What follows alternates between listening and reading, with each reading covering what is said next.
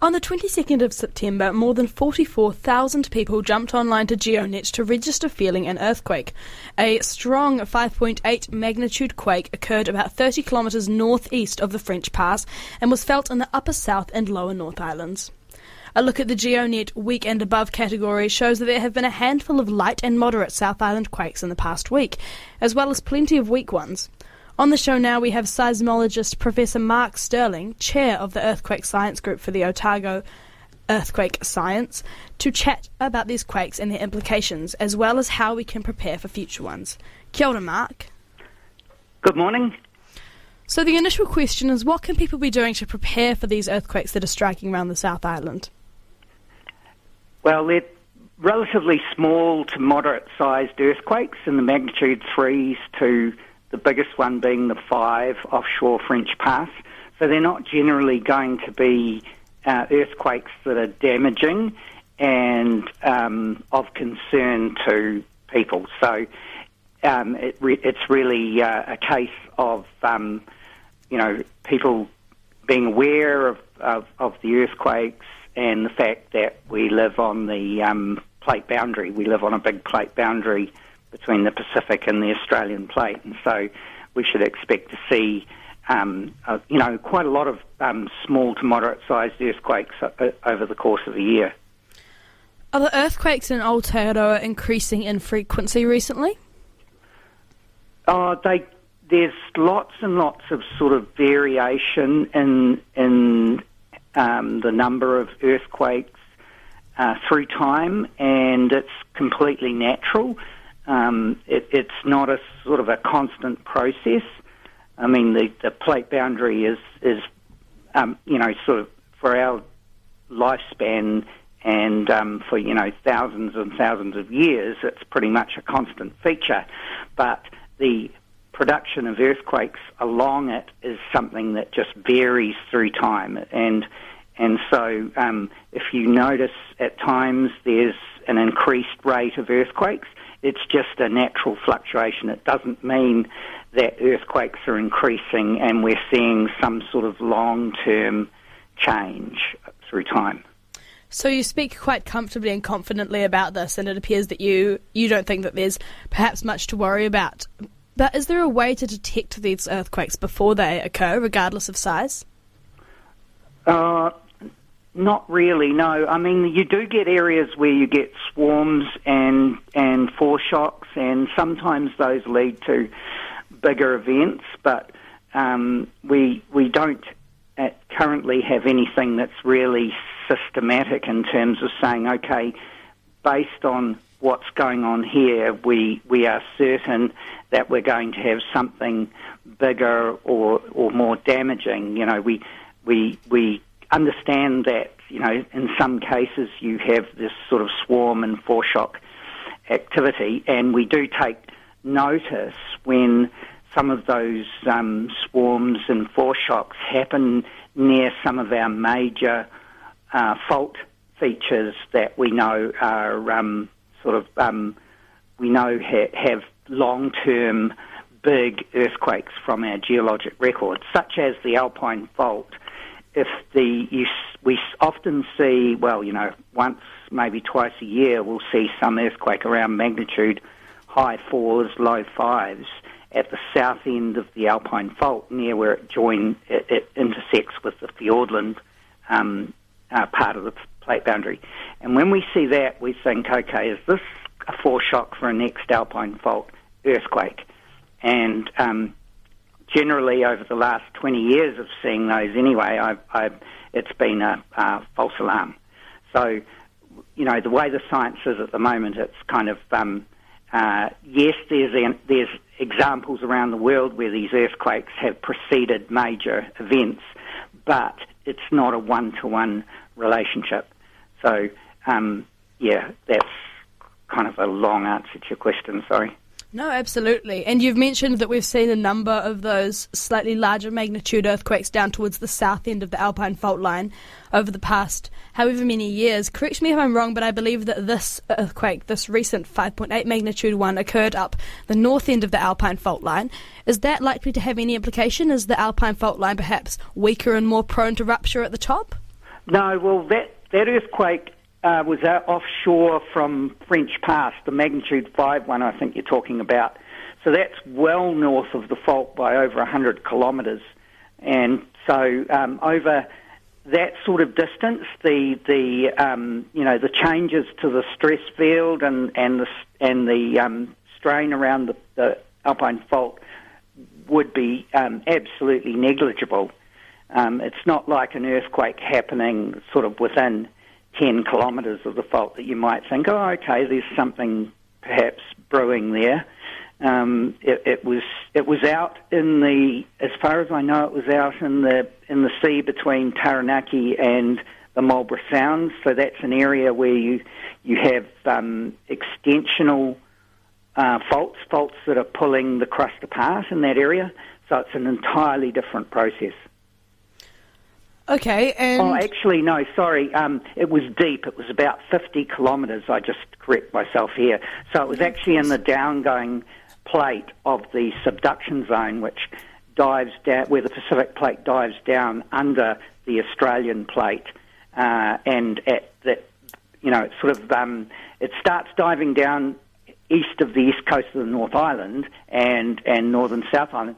But by the time it's underneath that area of, between Taranaki and the Marlborough Sounds, it's down deep at about 50 k's, which is where the earthquake happened.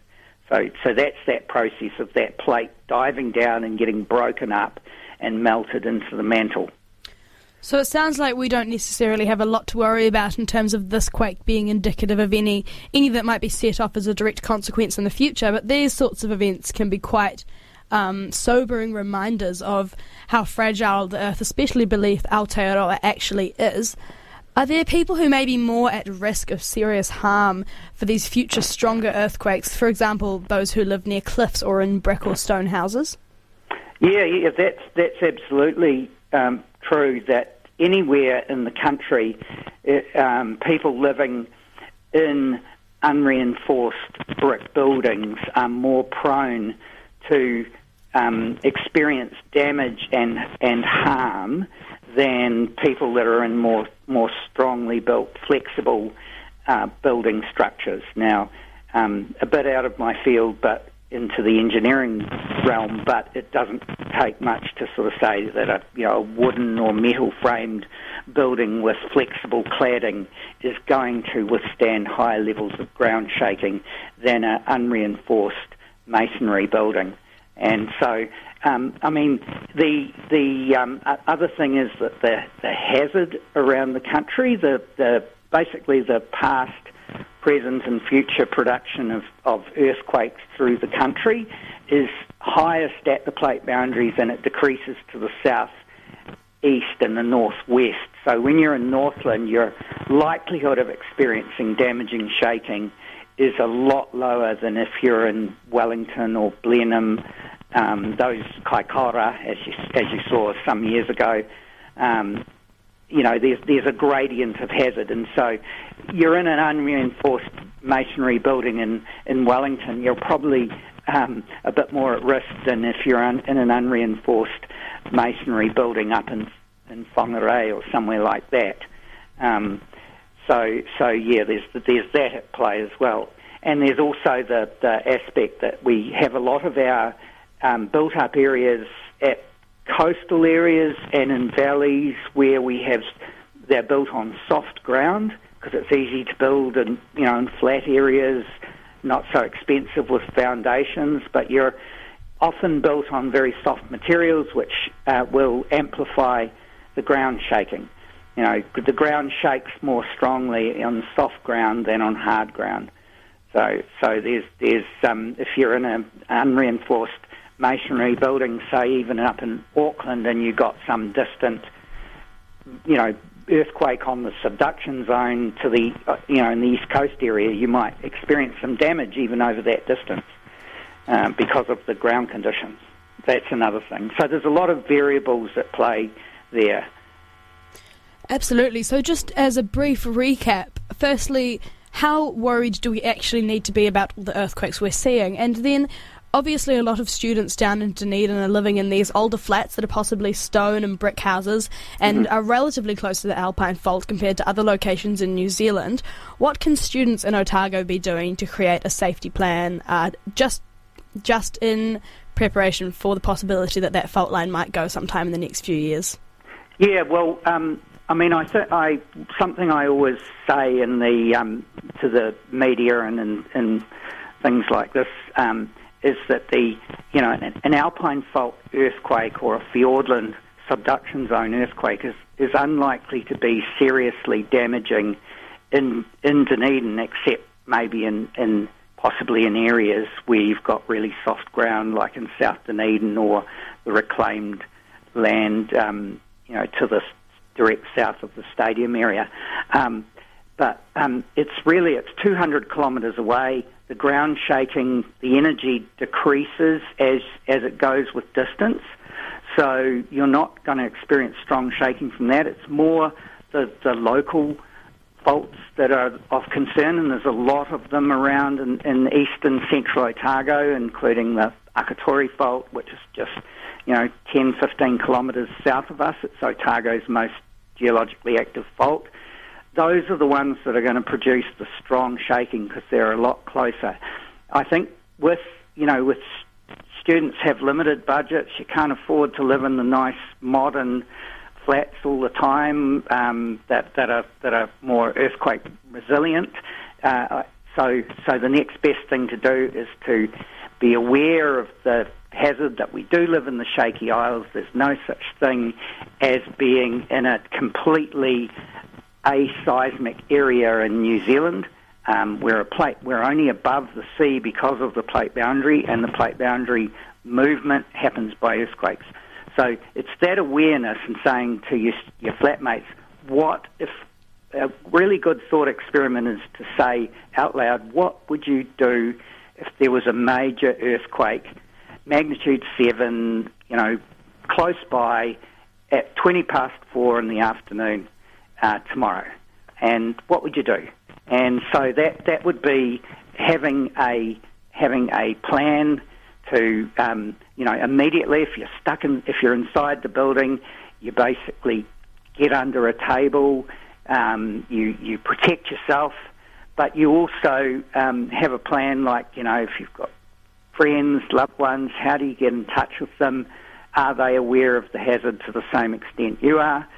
And you have that plan to connect in that time so that, you can comfort each other and stuff. And also, it's a very easy thing to do to go to the warehouse or something like that, get some big old water containers and have some earthquake water in the house and maybe some cans of food that'll last a long time. Because, they say, you need to have water for a couple of days after a major earthquake, but realistically, it's more like a couple of weeks to before you're going to be able to really rely on any sort of water supply. And the last thing is, I think, is also there are occasionally earthquake drills at a national scale, and they're called the shakeouts. It's something that originally came from the US and is practiced in quite a lot of places around the world. And it's where there's this sort of government issued at 10 in the morning on such and such a date, you've got to pretend that there's a major earthquake in your area. What do you do? And often organisations will take that and say and practice it and go through that at a organisational level. And I've been trying to encourage Otago University to take part in it. Last year Otago University sort of said, we'll just let people do it individually. And I said, no, we've really got to coordinate it and take it as something really important that the university runs at a university level. And I think if we did that would be quite a lot of help for the students rather than relying on them to do things on their own. I've spent a lot of time on that, but it's quite an important thing to get across. No, absolutely. All very good points. Thank you so much for coming on the show today. Yeah, no problem. That was a Radio 191 FM podcast. You can find more of them at r1.co.nz